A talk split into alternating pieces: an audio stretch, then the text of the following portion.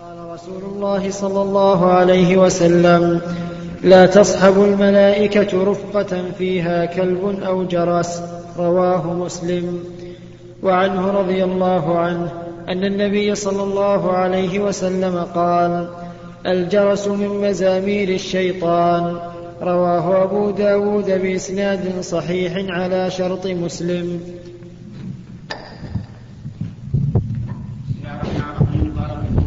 تعالى في كتابه رياض الصالحين باب كراهة تعليق الجرس على الدواب وشبهها وكراهة أصحاب الكلب والجرس في السفر. ثم ذكر حديث أبي هريرة رضي الله عنه. والجرس معروف هو هذا الذي يعلق على الدواب ويكون له رنة معينة تجلب النشوة والطرب. والتمتع بصوته.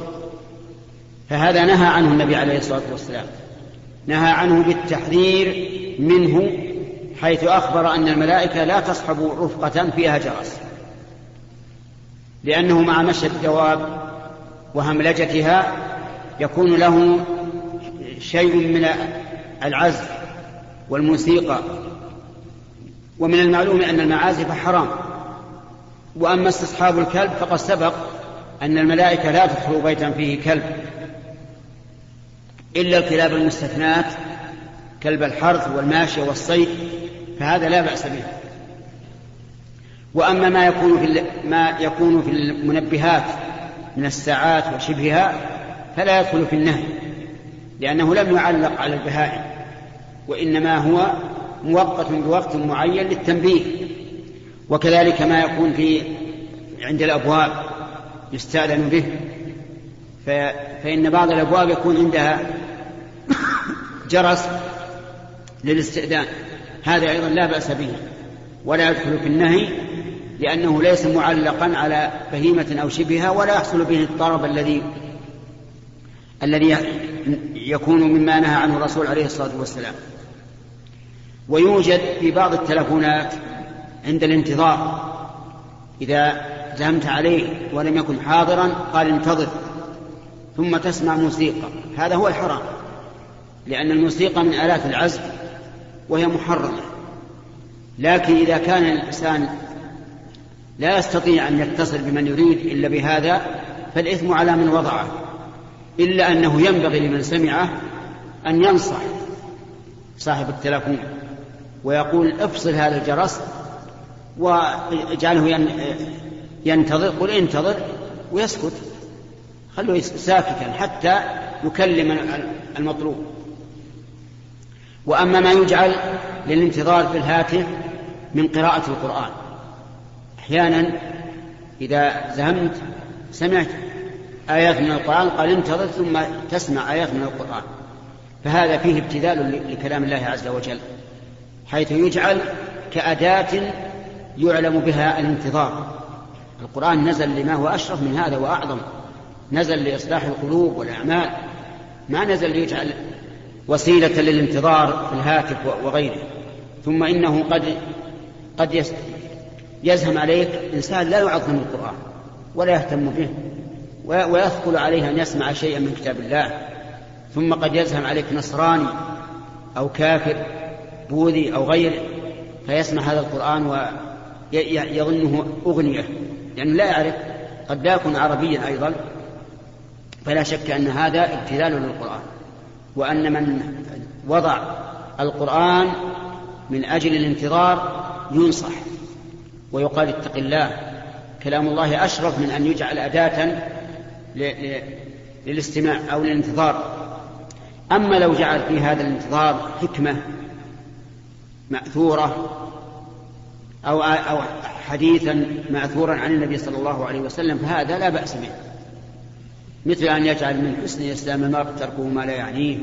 دع ما يريبك إلى ما يريبك. من اتشق من اتقى الشبهات فقد استبرأ لدينه وعرضه. أتبع الحسنة السيئة تمحها. خالق الناس بخلق حسن. وما أشبه ذلك من الأشياء النافعة. أو مثلا من الحكم إذا لم يكن إلا الأسنة مركب فما حيلة المضطر إلا ركوبها. المهم من الحكم واسعة كثيرة. أما أن يجعل كلام رب العالمين الذي نزل لإصلاح القلوب والأعمال والأفراد والشعوب يجعل آلة للانتظار على تلفون. سبحان الله. القرآن أشرف من أن يكون كذلك. والله الهادي إلى الصراط المستقيم. سبحان الله سبحان الله.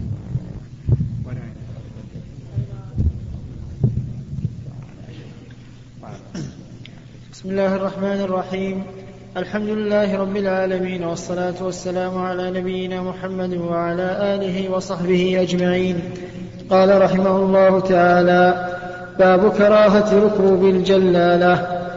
عن ابن عمر رضي الله عنهما قال نهى رسول الله صلى الله عليه وسلم عن الجلالة في الإبل أن يركب عليها. رواه أبو داود بإسناد صحيح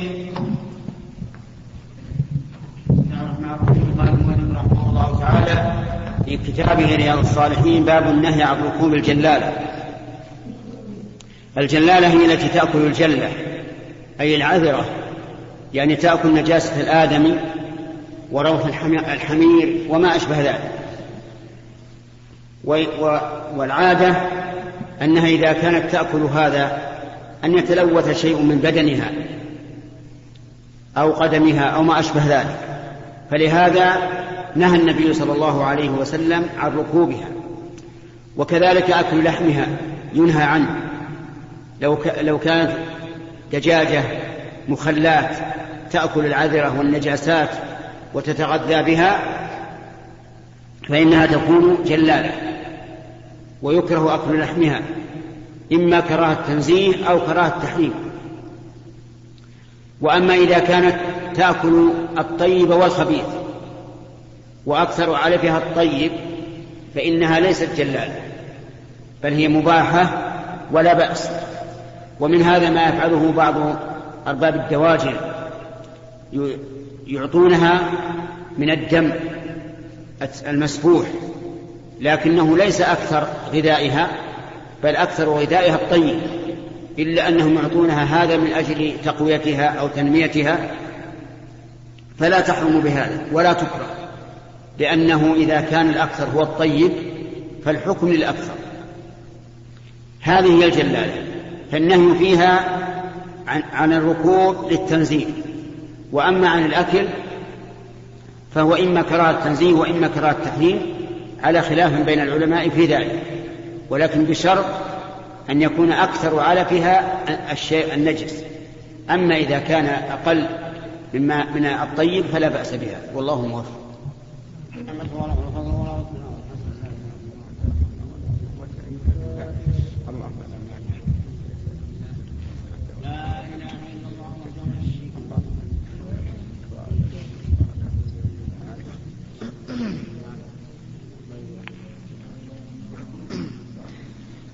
الرحمن الرحيم. الحمد لله رب العالمين والصلاة والسلام على نبينا محمد وعلى آله وصحبه أجمعين. قال رحمه الله تعالى باب النهي عن البصاق في المسجد والأمر بإزالته منه إذا وجد فيه والأمر بتنزيه المسجد عن الأقذار عن أنس رضي الله عنه أن رسول الله صلى الله عليه وسلم قال البصاق في المسجد خطيئة وكفارتها دفنها متفق عليه. وعن عائشة رضي الله عنها أن رسول الله صلى الله عليه وسلم رأى في جدار القبلة مخاطا أو بزاقا أو نخامة فحكه متفق عليه. وعن أنس رضي الله عنه أن رسول الله صلى الله عليه وسلم قال إن هذه المساجد لا تصلح لشيء من هذا البول ولا القدر إنما هي لذكر الله تعالى وقراءة القرآن. أو كما قال رسول الله صلى الله عليه وسلم رواه مسلم.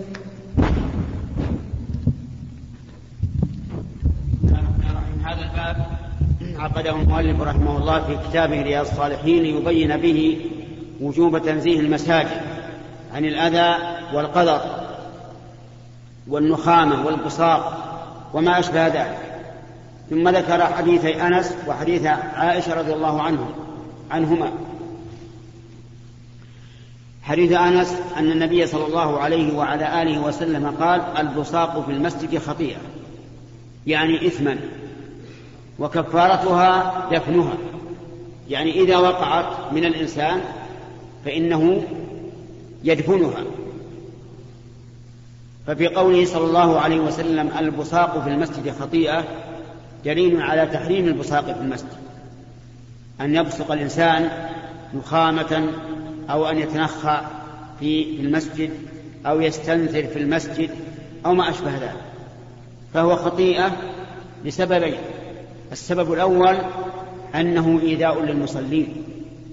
قد يسجد المصلي عليه وهو لا يشعر به وقد يتقزز إذا رآه وتتكره نفسه لذلك فيتأذى بهذا. والسبب الأول أن فيه إهانة لبيوت الله عز وجل التي أمر الله تعالى أن ترفع ويذكر فيها اسمه. فلا يجوز للإنسان أن, يتن... أن يبصق في المسجد. لكن لو فرض أنه فعل فكفارتها دفنها إن كانت في الأرض وكفارته حقها إن كانت على الجدار ونحوه. لحديث عائشة رضي الله عنها أن النبي صلى الله عليه وسلم رأى نخامة أو بصاقا أو بزاقا في قبلة المسجد فحكه. فصار كفارة ذلك إن كانت على الأرض ففي دفنه إن كانت على الجدار ففي حكها حتى تزول أما مساجدنا الآن فكما ترون مفروشة كفارة ذلك أن يمسحها بالمنديل حتى تزول لكننا نقول أصلا لا يحل لك أن تتنخر في المسجد. لكن إن وقع فهذه كفارته ثم ذكر حديث عائشة رضي الله عنها أن النبي صلى الله عليه وسلم رأى البصاق فحكه فدل ذلك على أن الإنسان إذا رأى أذى أو قدرا في المسجد فإنه يزيله أما حديث أنس الثاني فهو في قصة الأعرابي الذي جاء إلى النبي جاء إلى المسجد فبال في في جهة منه. جاهلا لأن الأعراب لا يعرفون غالبهم. فزجرهم الناس. فنهاهم النبي صلى الله عليه وسلم عن زجره. فلما قضى بوله قال قال للصحابة يقول الرسول عليه الصلاة والسلام أريقوا على بوله سجلا من ماء. ثم دعا الأعرابي وقال إن هذه المساجد لا يصلح فيها شيء من الأذى والقدر إنما هي للصلاة وذكر والقرآن والذكر. فبين الرسول عليه الصلاة والسلام أن هذه المساجد لا يصلح فيها شيء من الأذى والقدر. فعلى المؤمن أن يحترم بيوت الله فلا يلقي فيها الأذى ولا القدر ولا يرفع الصوت فيها وإنما يكون متأدبا لأن الملائكة لأن المساجد بيوت الله ومأوى الملائكة. والله موفق. بسم الله الرحمن الرحيم. الحمد لله رب العالمين والصلاة والسلام على نبينا محمد وعلى آله وصحبه أجمعين. قال رحمه الله تعالى باب كراهة الخصومة في المسجد ورفع الصوت فيه ونشد الضالة والبيع والشراء والإجارة ونحوها من المعاملات. عن أبي هريرة رضي الله عنه أنه سمع رسول الله صلى الله عليه وسلم يقول من سمع رجلا ينشد ضالة في المسجد فليقل لا ردها الله عليك فإن المساجد لم تبن لهذا رواه مسلم. وعنه أن رسول الله صلى الله عليه وسلم قال إذا رأيتم من يبيع أو يبتاع في المسجد فقولوا لا أربح الله تجارتك وإذا رأيتم من ينشد ضالة فقولوا لا ردها الله عليك. رواه الترمذي وقال حديث حسن.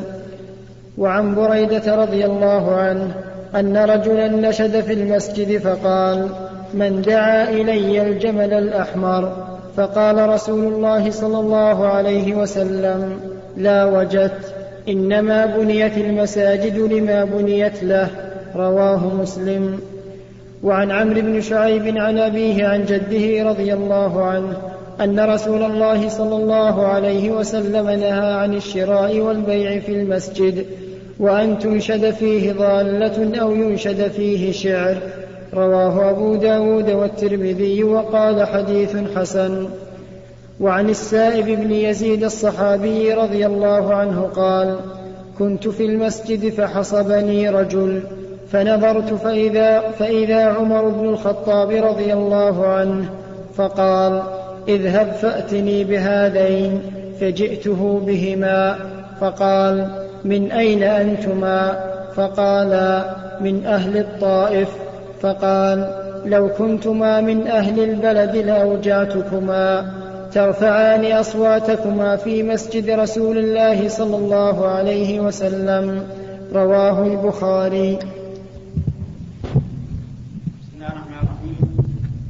قال المؤلف رحمه الله في كتابه رياض الصالحين باب كراهة رفع الأصوات في المساجد وإنشاء الضالة والبيع والشراء ونحو ذلك. المساجد أضافها الله تعالى إلى نفسه. فقال تعالى ومن أظلم ممن منع مساجد الله أن يذكر فيها اسمه. وأضافها النبي صلى الله عليه وسلم إلى ربه في قوله صلى الله عليه وعلى آله وسلم لا تمنعوا إماء الله مساجد الله. وبين الله سبحانه وتعالى أن هذه المساجد بيوت يذكر فيها اسم الله عز وجل. أذن الله أن ترفع وأنه وأنها محل التسبيح.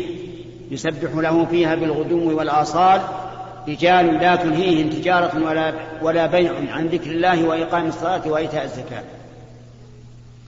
والمساجد بما أن الله أضافها إلى نفسه وأضافها النبي صلى الله عليه وسلم إلى ربه وأذن الله أن ترفع لها حرمة ولها أحكام واحترام وتعظيم.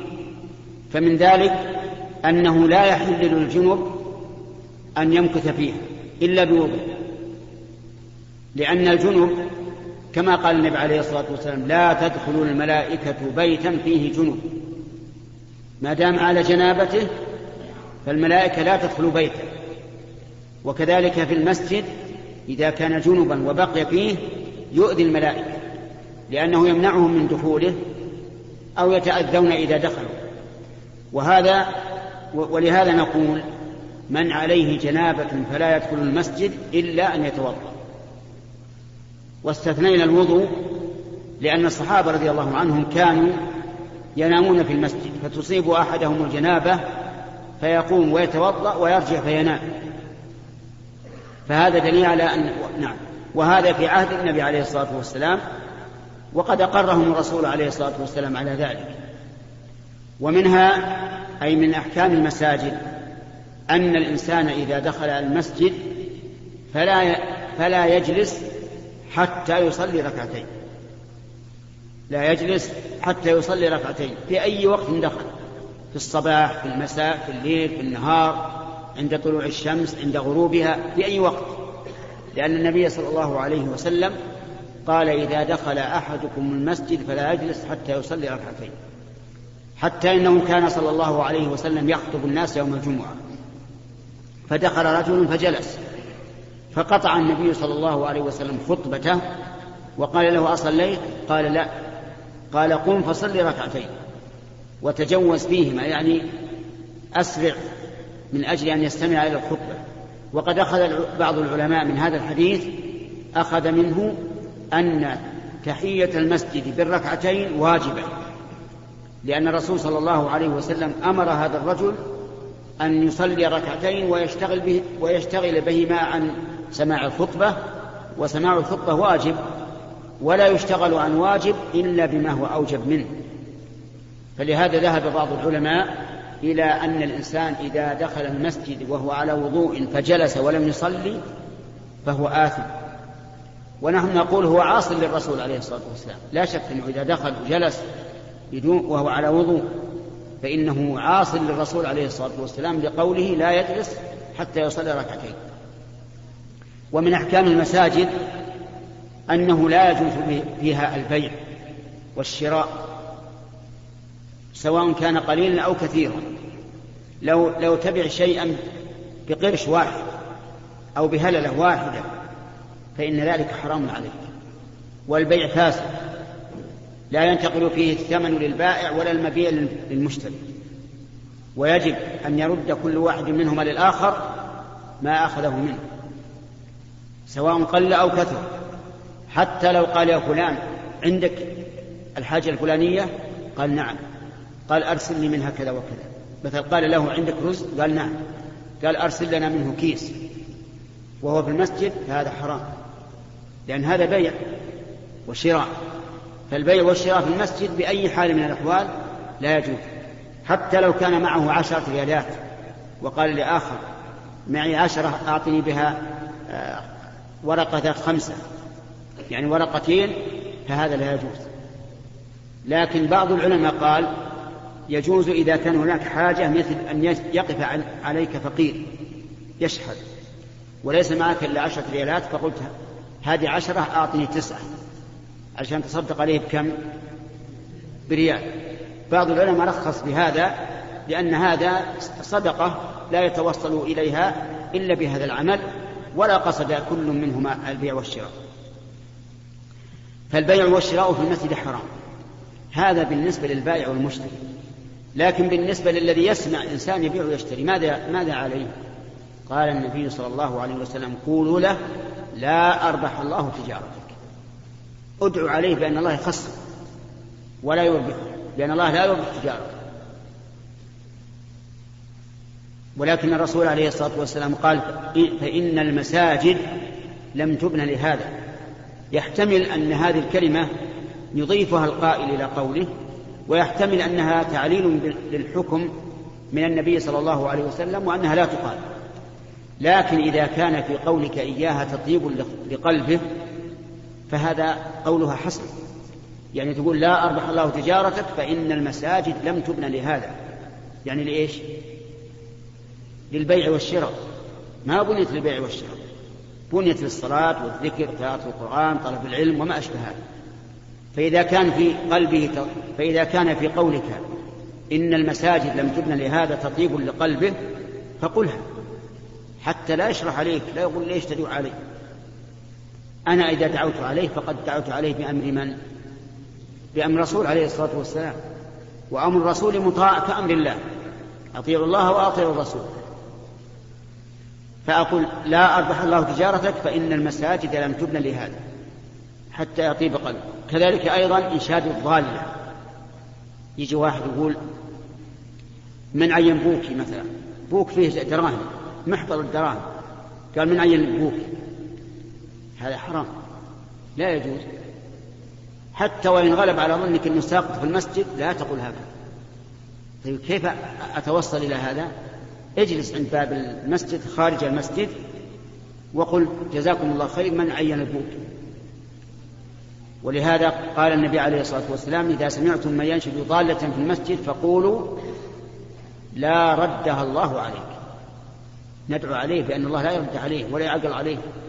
لا ردها الله عليك فإن المساجد لم تبنى لهذا. ولما سمع النبي صلى الله عليه وسلم يقول سمع النبي صلى الله عليه وسلم رجلا يقول من دعا لي الجمل الفلاني؟ قال النبي صلى الله عليه وسلم لا لا وجدت. لا وجدت بمعنى لا ردها الله عليك. فدعا عليه الرسول عليه الصلاة والسلام أن لا يجد جمله لماذا؟ لأن المساجد لم تبن لهذا. طيب فإن فإن أراد الإنسان أن ينش أن ينشد ضالة لصاحبها يعني مو شيء ضايع له شيء وجده وجده في المسجد مثلا وجد مفاتيح قال من هي هذه المفاتيح؟ فهل هذا نشد ضالة يعني طلبها أو طلب أو نشد عن صاحبها؟ الثاني أو الأول؟ الثاني نشد عن صاحبها. هذا أجازه بعض العلماء وقال لا بأس به لأن هذا إحسان. إحسان دور صاحبه وبعض العلماء كره هذا وقال حتى هذه الحال يكره ولكن إذا كان يريد أن يتمم إحسانه يجلس عند باب المسجد ويقول من من ضاع له المفتاح من ضاع له البوك من ضاع له كذا وكذا. فالمهم أن المساجد يا إخواني يجب أن تحترم. ولما سمع أمير المؤمنين عمر بن الخطاب رجلين يرفعان أصواتهما في مسجد النبي صلى الله عليه وسلم في المدينة دعاهم وقال من أين أنتما؟ كأنه استغربهما رأى أنهما غريبان. قال من أهل الطائف. قال لو كنتما من أهل هذا البلد البلد لأوجعتكما. يعني أوجعتكما ضربا. يعني ضربتكم حتى يوجعكم الضرب. ترفعان أصواتكما في مسجد النبي صلى الله عليه وسلم. وهذا إنكار من عمر. لكن هل قوله في مسجد النبي يعني احترام المسجد نفسه نفسه أو جميع المساجد. الظاهر أنه أن جميع المساجد مثل المسجد النبوي. لأن هذا الاحترام احترام للمسجد من حيث هو مسجد. وأما إنشاد الأشعار في المسجد الذي ورد في هذه الأحاديث النهي عنه فالمراد بذلك الأشعار اللغو أو التي لا خير فيها. أما الأشعار التي فيها الخير فإنها جائزة. كان حسان بن ثابت رضي الله عنه ينشد الشعر في مسجد النبي عليه الصلاة والسلام والنبي صلى الله عليه وسلم يسمع. ولما سمعه ذات يوم من عمر بن الخطاب كأنه استنكر عليه أو أنكر عليه قال قد كنت أنشد في هذا المسجد وفيه من هو خير منك يعني بذلك رسول الله صلى الله عليه وعلى آله وسلم.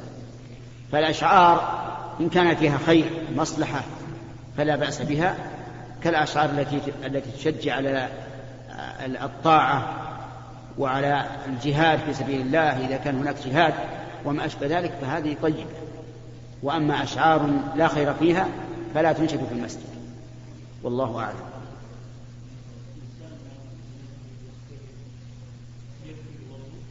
إذا إيه نعم إذا احتلم الإنسان وهو نائم في المسجد كفاه الوضوء نعم. لكن يغتسل إذا أراد أن يصلي.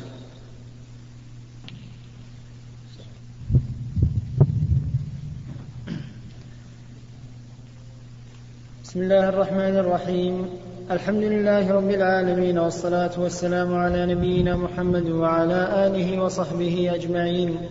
قال رحمه الله تعالى باب نهي من أكل ثوما أو بصلا أو كراثا أو غيره مما له رائحة كريهة عن دخول المسجد عن دخول المسجد قبل زوال رائحته إلا لضرورة. عن ابن عمر رضي الله عنهما أن النبي صلى الله عليه وسلم قال من أكل من هذه الشجرة يعني الثوم فلا يقربن مسجدنا. متفق عليه. وفي رواية لمسلم مساجدنا. وعن أنس رضي الله عنه قال قال النبي صلى الله عليه وسلم من أكل من هذه الشجرة فلا يقربنا ولا فلا يقربنا ولا يصلين معنا. متفق عليه. وعن جابر رضي الله عنه قال قال النبي صلى الله عليه وسلم من أكل ثوما أو بصلا فليعتزل مسجدنا متفق عليه. وفي رواية لمسلم من أكل البصل والثوم والكراث فلا يقربن مسجدنا فإن الملائكة تتأذى مما يتأذى منه بنو آدم. وعن عمر بن الخطاب رضي الله عنه أنه خطب يوم الجمعة فقال في خطبته ثم إنكم أيها الناس تأكلون شجرتين مما تأكلون شجرتين ما أراهما إلا خبيثتين البصل والثوم. لقد رأيت رسول الله صلى الله عليه وسلم إذا وجد ريحهما من الرجل في المسجد أمر به فأخرج إلى البقيع فمن أكلهما فليمتهما طبخا. رواه مسلم.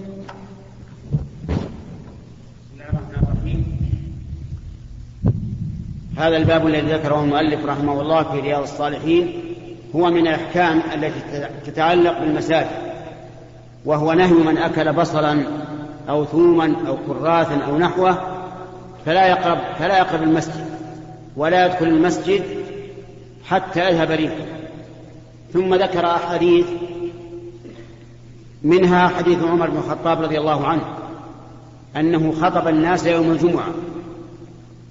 فقال إنكم تأكلون من هاتين الشجرتين البصل والثوم وما أراهما أو وما أراهما إلا خبيثتين يعني خبيثتين في الرائحة. وأخبر أن النبي صلى الله عليه وسلم كان إذا دخل أحد وقد أكل منهما أمر به فأخرج إلى البقيع.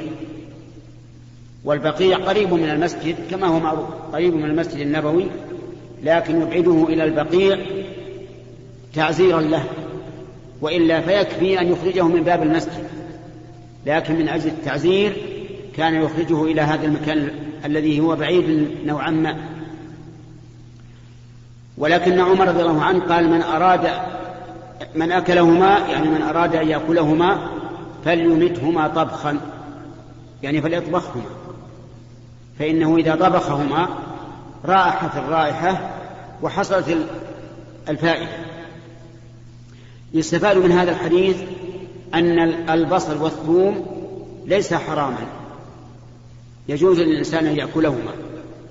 لكن إذا أكل فلا يدخل المسجد ولا يصلي مع الجماعة ولا يحضر درس علم لأن الملائكة تتأذى منه برائحته الخبيثة. وكذلك قال العلماء من كان به رائحة الأسنان أو بخر أسنان في الرأس أو بخر في الفم أو أو رائحة كريهة تكون في إبطيه أو ما أشبه ذلك فإنه لا يقرب المسجد حتى يزيل هذه الرائحة لأن العلة واحدة وهي تأدي الملائكة بالروائح الكريهة. فإن قال قائل لو أن الإنسان استعمل شيئا تذهب به الرائحة فهل يجوز أن يدخل؟ نقول نعم يجوز. أن يدخل إذا أكل ما يذهب الرائحة إذهابا كاملا ولا صار يخرج من المعدة رائحة فلا بأس. لأن الحكم يدور مع علته وجودا وعدما. فإن قال الإنسان هل يجوز للإنسان أن يأكلهما لئلا يحضر المسجد؟ قلنا لا حرام. لا يجوز للإنسان أن يتوسل إلى إسقاط الفرض بأي, بأي سبب كان. لكن لو أكلهما لأنه يشتهيهما فإننا نقول الأكل مباح ولكن لا تقرب المسجد حتى تزول رائحته. والله موفق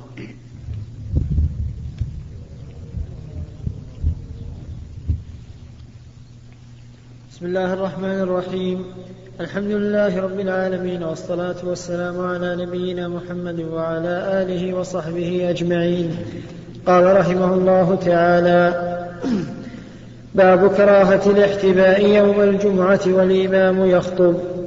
عن معاذ بن أنس الجهني رضي الله عنه أن النبي صلى الله عليه وسلم نهى عن الحبوة يوم الجمعة والإمام يخطب. رواه أبو داود والترمذي وقال حديث حسن.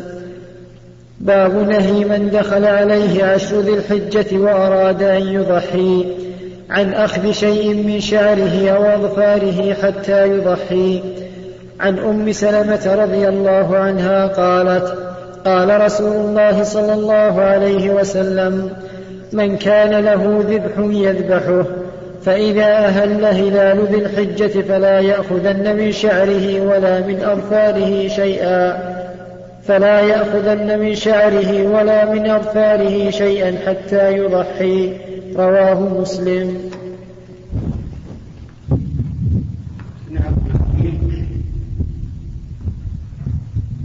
قال المؤلف رحمه الله تعالى باب النهي عن الحبوة يوم الجمعة والإمام يخطب. الحبوة أن يضم الإنسان فخذيه إلى بطنه وساقيه إلى فخذيه ويربط نفسه بسير أو عمامة أو نحوها.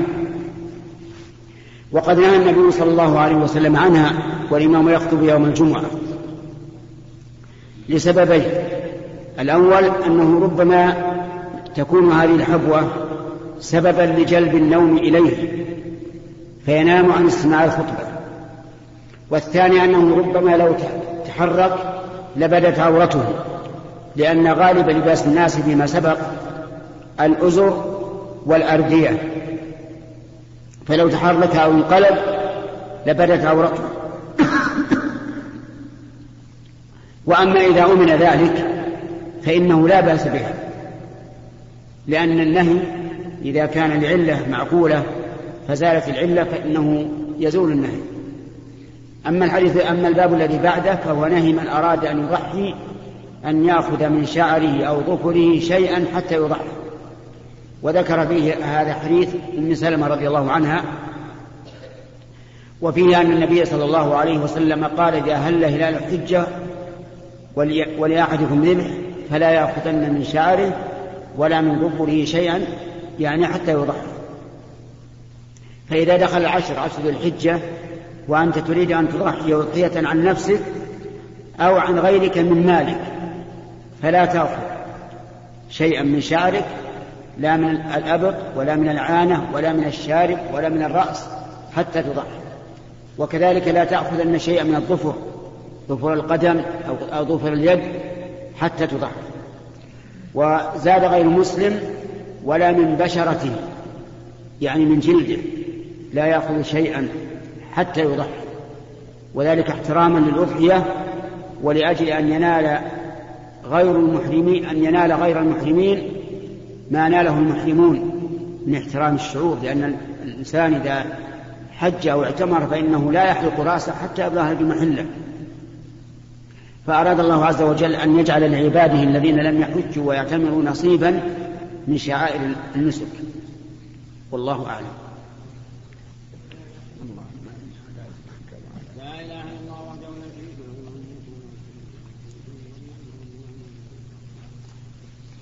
بسم الله الرحمن الرحيم. الحمد لله رب العالمين والصلاة والسلام على نبينا محمد وعلى آله وصحبه أجمعين. قال رحمه الله تعالى باب النهي عن الحلف بمخلوق.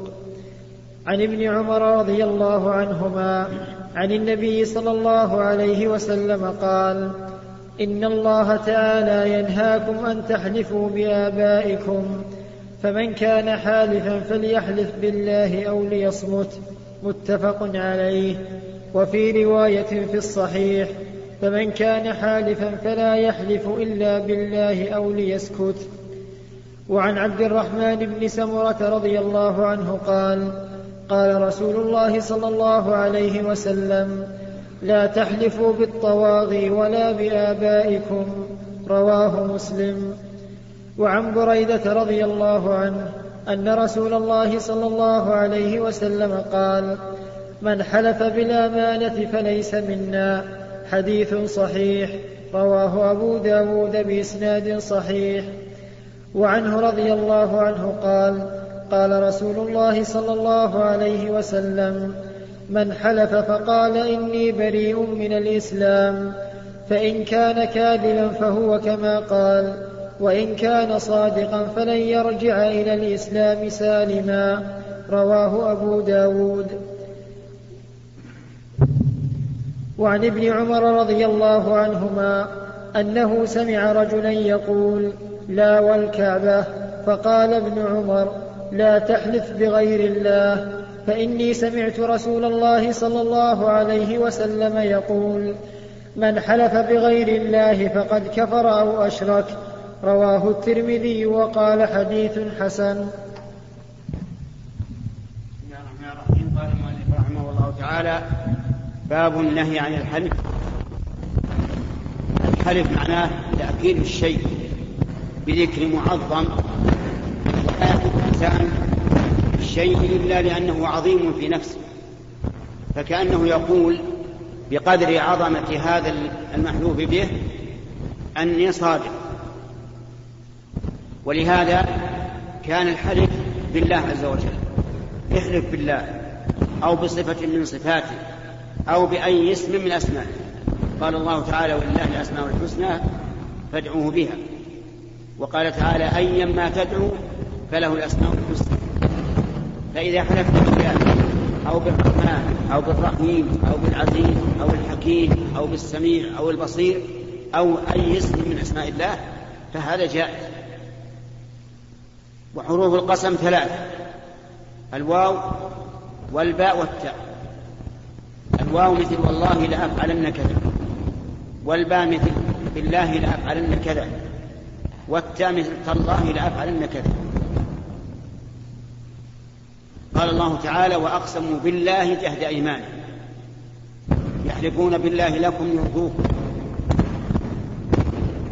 وقال تعالى تالله إن كدت لتردين وقال تعالى فلا وربك لا يؤمنون. فهذه حروف القسم.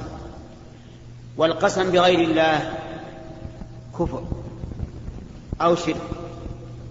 ثم قد يكون كفرا أكبر وقد يكون كفرا أصغر.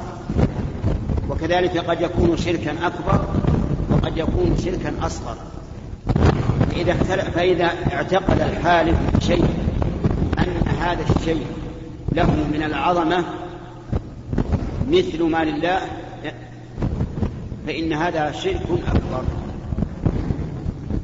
وإن اعتقد أن له عظمة دون عظمة الله فهو شرك أصغر.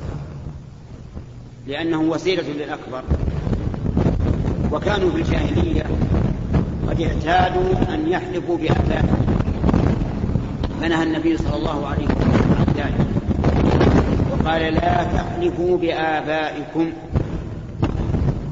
يعني ولا بإخوانكم ولا بأجدادكم ولا برؤسائكم لكن خص الآباء بالذكر لأن هذا هو المعتاد عندهم.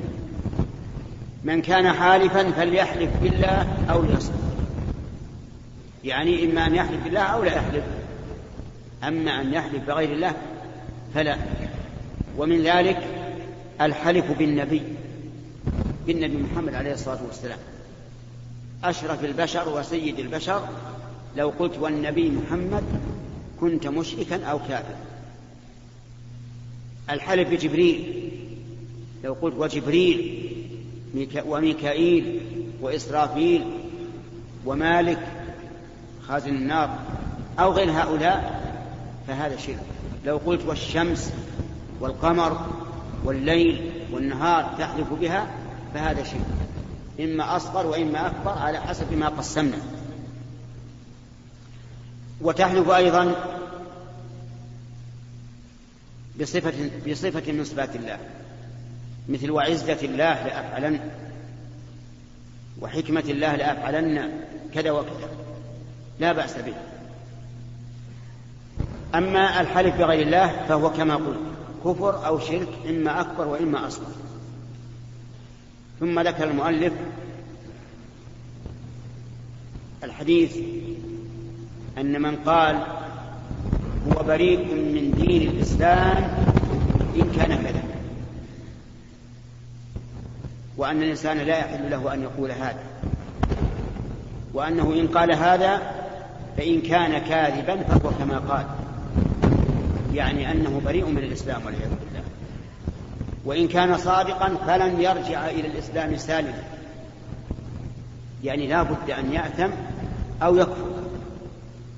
ومثله قول قائل هو يهودي إنه حصل كذا وكذا. هو نصراني إنه حصل كذا وكذا. هذا يقال له إن ذلك محرم عليك لأنك إن كنت كاذبا فأنت كما قلت يهودي ولا نصراني. وإن كنت صادقا فلن ترجع إلى الإسلام سالما. مثال ذلك قال رجل إن فلانا قدم اليوم وصل اليوم وكان مسافر. قال له صاحبه لا ما وصل. قال الأول هو هو يهودي إن كان لم يقدم. فإن كان كاذبا وأنه لم يقدم يعني كاذبا فإنه يكون بريئا من الإسلام يكون يهوديا. لأنه قال هو يهودي إن كان لم يقدم وهو, كاذب فيكون بذلك يهوديا. وإن كان صادقا أنه قدم فإنه لن يرجع إلى الإسلام سالما كما قال الرسول عليه الصلاة والسلام.